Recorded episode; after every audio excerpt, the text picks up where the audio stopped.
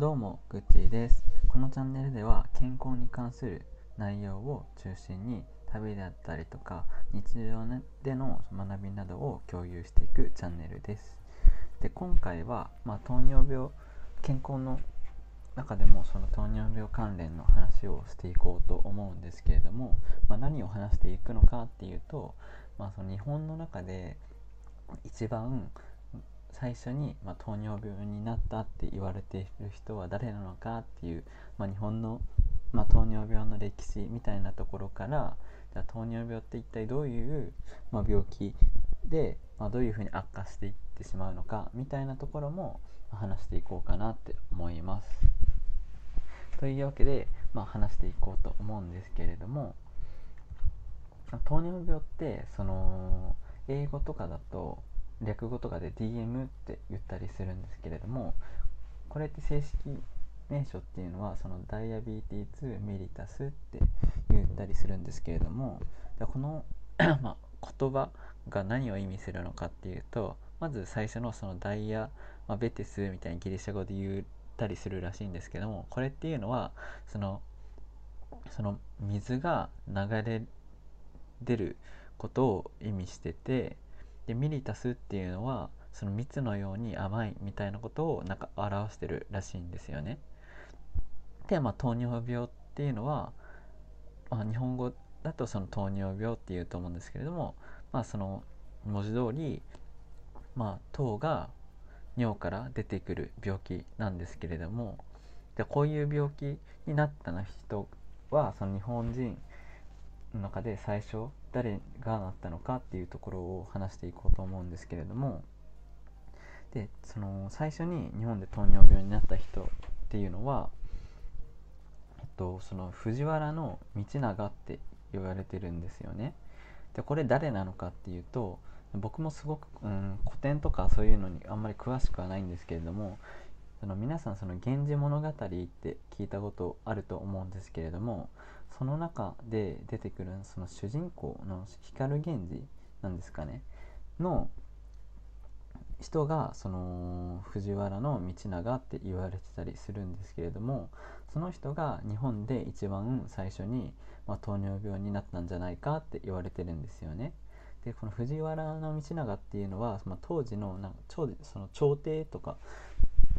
言われるのがあったんですけれどもそこの最高権力者だったらしいんですよね。まあ、うん、今でいうあれですかねその内閣とかの内閣総理大臣みたいなその天皇からその政治とかそういうところを委ねられてたみたいな人ですかね。っていうこの人が日本で一番最初に糖尿病になったって言われてるんですよね。でその当時の日記になんかどういうふうに書かれてたのかっていうとの喉が渇いて水をたくさん飲んでいたことであったりとかあとは その人の顔が見分けられなくなったっていうことあとはその背中になんか出来物ができちゃったみたいなことが記されてたみたいなんですよね。で今の言ったそのしょうんとそのうんと喉が渇いたとかそういうこととって、まあ、糖尿病に置き換えたら、まあ、どういう状態なのかっていうところをちょはなうんとまあ、推測しながら話していこうと思うんですけれども、まあ、症状としてはそのたくさん水を飲む退院あとはたくさん おしっこが出る多尿で喉が渇くっていうところから、まあ、狡猾感なんじゃないかっていうところは分かると思うんですけれどもなんでこれが起きるのかっていうとその糖をたくさん取ると血管の中の まあ、糖の量が当然増えるわけなんですけれどもで糖ってなんかその水をまあなんか集める浸透圧って言ったりするんですけども水をま引き寄せるような 作用があったりするのでなので血管の中に糖がたくさんあるとその細胞の中にある水分とかが血管内に増えていっちゃうわけなんですよね。でそうするともちろん血管内の水分量っていうのがすごく多くなってきてしまうわけなんですよね。で多くなった水分を外に出すためにたくさん尿として出ていくわけなんですよね。でさっき言ったように細胞の中の水とか水分がうん、抜け出ちゃうので、まあ、簡単に言うとその脱水みたいな状態になっちゃうんですよね。でそうするとその喉が渇くみたいな状態になったりとかあとは皮膚が乾燥したりとかっていう状態になっていってしまうんですよね。でその皮膚とかがそういう風にその乾燥したりとかあと結構痒くなりやすかったりするんですけれどもでそういう状態皮膚がそういう状態だと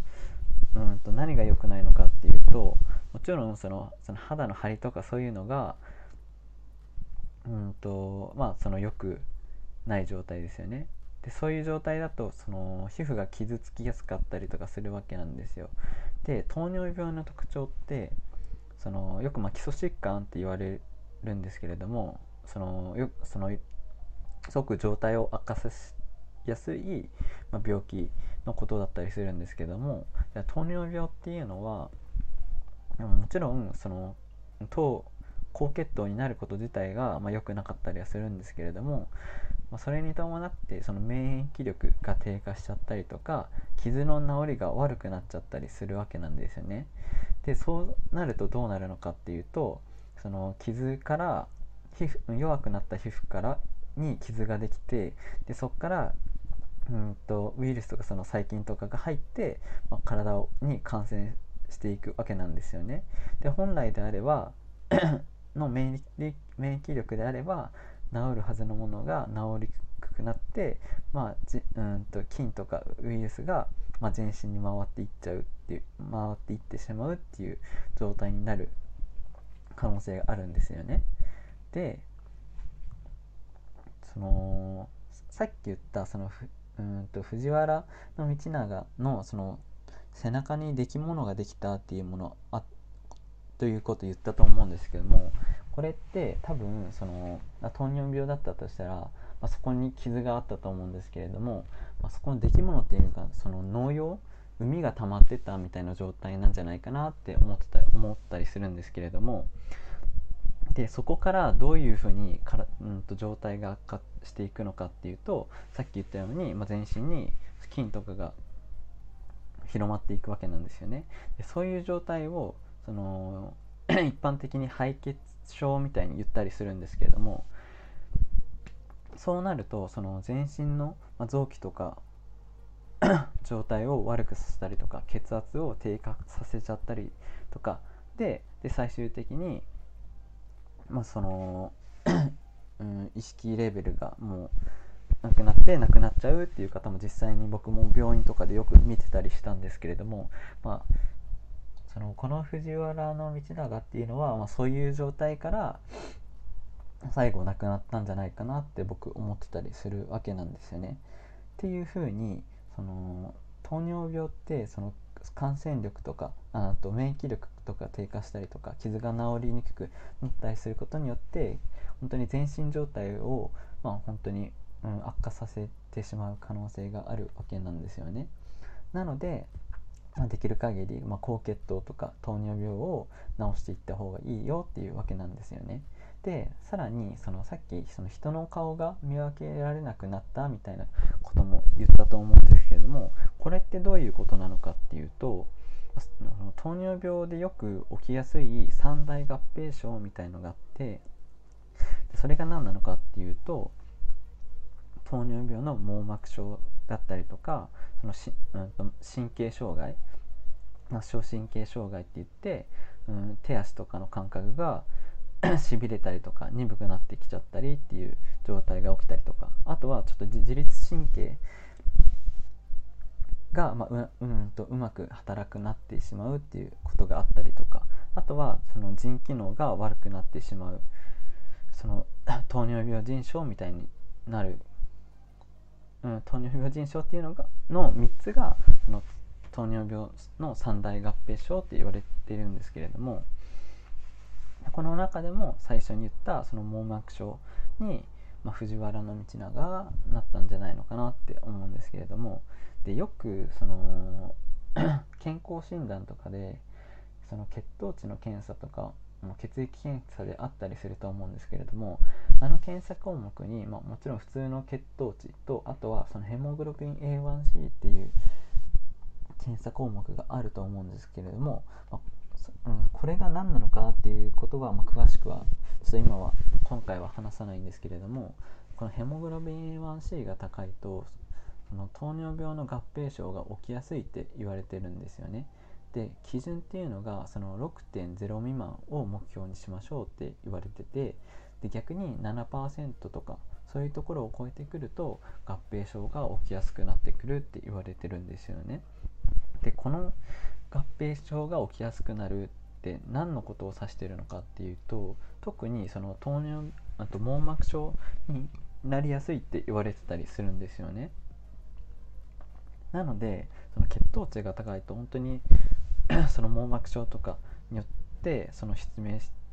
てしまうリスクとかも 本当に高まってきちゃうのでなのでそのこのヘモグロビン A1C っていう項目を、まできるだけ下げるようなその、まあ、薬だけじゃなくて食生活とかそういうところを 改善していく必要があるわけなんですよね。っていうふうにその糖尿病っていうのはその全身状態を悪化させるだけじゃなくてその目がその視力を低下させたりとかその生活の、まあ、QOL みたいなところを下げちゃう可能性があるのが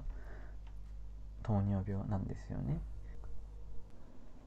なのでできる限り早く、まあ、糖尿病だったりとか高血糖を、まあ、改善していった方がいいですよっていうのが、まあ、今回の話でした。